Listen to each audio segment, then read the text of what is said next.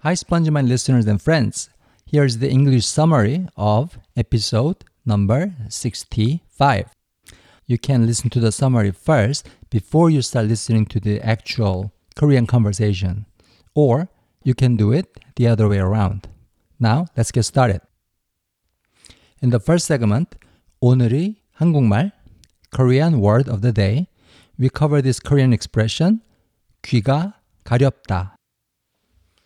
The word 귀 means ear, the body part, and the verb 가렵다 means itching. They say skin issues involving itchiness were very common among the kings in Joseon dynasty, and that includes King Sejong, the very man who invented Hangul.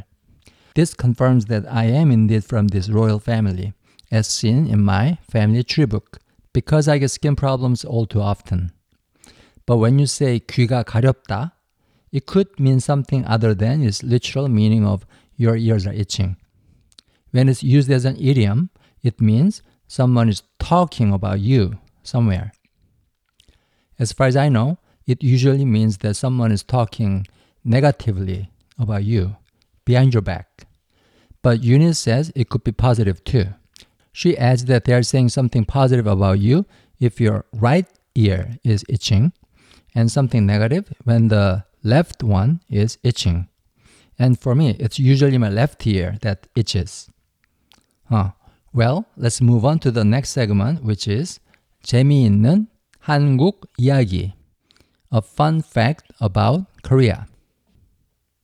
Here in this episode, we talk about English education in Korea. Eunice and I both did all of our schooling in Korea, from elementary school all the way to college. Even though we did so much studying for English in school, our proficiency in the language wasn't that great when we graduated from high school after six years of intensive studying. I couldn't, for example, decipher the English textbooks that some of my college professors were using. And her English wasn't much better either. She said whenever she saw a foreigner on the street, she would make sure to go around them to avoid speaking with them. Having said all that, the English education she got in her middle school was actually quite better than in other schools in Korea at the time. For example, they had in class conversation practices and quiz shows in English. Maybe this isn't surprising because hers was a private school. In my middle school, a public one, I received the typical Korean style English education. I just read textbooks, memorized words and sentences, and took tests. But the English education in our high school was not much different than mine. The classes were merely prep time for tests and exams. One important part of that preparation was memorization.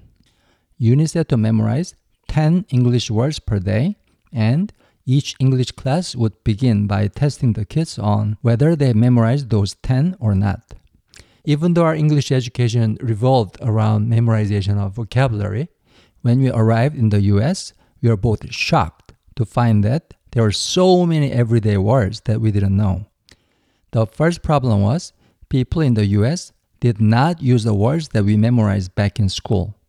Instead, they would use the same handful of words, some of which we didn't know, in various ways for various situations. We were impressed how good their English was overall. Maybe they all attended a private middle school. Another problem was the retention. During our school days, we were forgetting words as soon as we memorized them. Even the words we did retain, we couldn't always conjure them up when we needed them. They were just stuck in a deep corner of our brain and wouldn't come out. Yet another problem was the way we learned the vocabulary.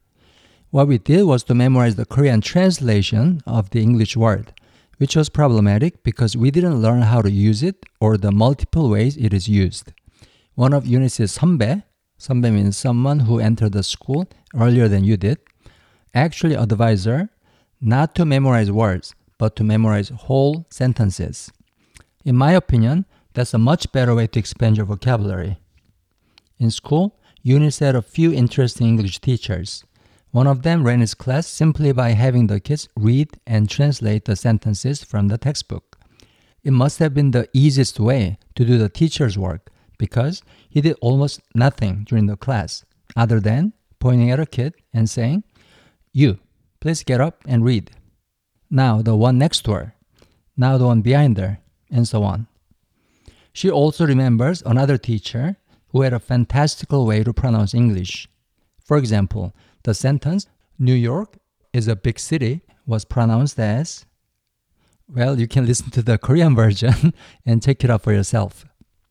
One thing that stood out about the old English education in Korea was this total absence of listening practice.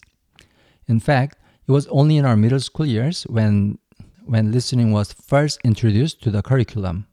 It was all about textbooks and memorizations, and the way we learn English remained mostly the same through our school years, even with whatever little listening practice we received. Today, English education in Korea is much better. Now there are many native speaker teachers in classrooms, and kids get exposed to a wide range of authentic materials such as animations, movies, TV shows, and YouTube videos in English. As a result, their English is much better than ours when we were their age, especially the pronunciation. However, 영어 울렁증 or the anxiety about speaking English is more pronounced today than when you're in school. Or you might say the obsession with speaking good English is more severe. When we were young, English was just the subject. It was just a means to get good grades and go to a good university. But now it's something every smart person is supposed to be good at. If you're not, you're just not intelligent. When we were in school, we didn't have much opportunity to speak English. But Eunice actually had one episode where she actually gave directions to an English speaking foreigner who was trying to get to a certain subway station. She felt very proud of her accomplishment and still does. But the confidence she had at the time was gone when she moved to the US and started interacting with a lot of native speakers. She, interestingly, felt guilty about her, quote unquote, poor English. I guess that's a good topic for another episode. Now, moving on to the third segment, 깊은 얘기, deep talk. We continue to talk about 소비 문화, the culture of consumerism. Specifically, we talk about the negative side effects of overconsumption. The most obvious is overconsumption of food. At least in Korea, this is how overeating usually goes.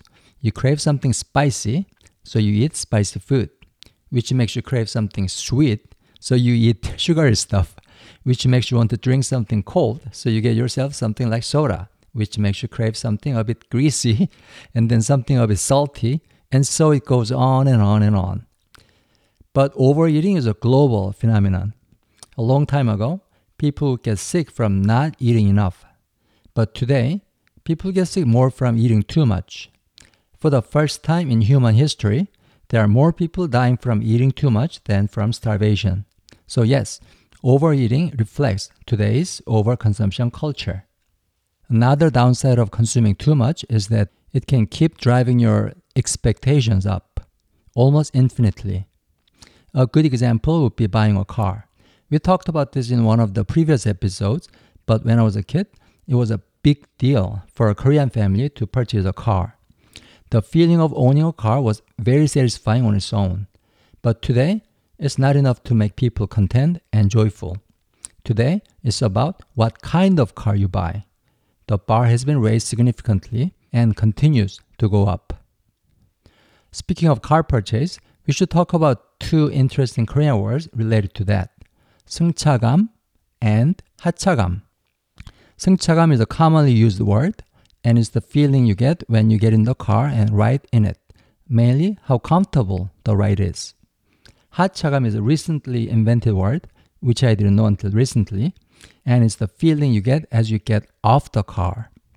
Specifically, it's the feeling of being watched as you get off a luxury car, noticing people going, wow. Lastly, we can't avoid talking about the impact of overconsumption on the environment. The enormous volume of trash we produce every day, for example. Since it's something that affects all of society and even humanity, it can make you feel like there's nothing you can do about it. So you may not find this problematic at a personal level. But things like overeating and the habit of overconsumption, raising our expectations infinitely, are personal problems. These things do have a negative impact on your well being. Your physical health suffers from it, and your mental health too, because your capacity to feel happy and content is diminished. To wrap things up, I wish all of you happiness and contentment, even with your current Korean level. I know what I just said may sound strange. After all, being dissatisfied is what makes us try harder, right? But my point is, it's better to have a positive foundation for your progress, like the love for the language or the enjoyment of the experience, instead of something negative such as disappointment in yourself or over expectation of yourself. Now it's time to do some repetitive listening with the Korean conversation. 화이팅!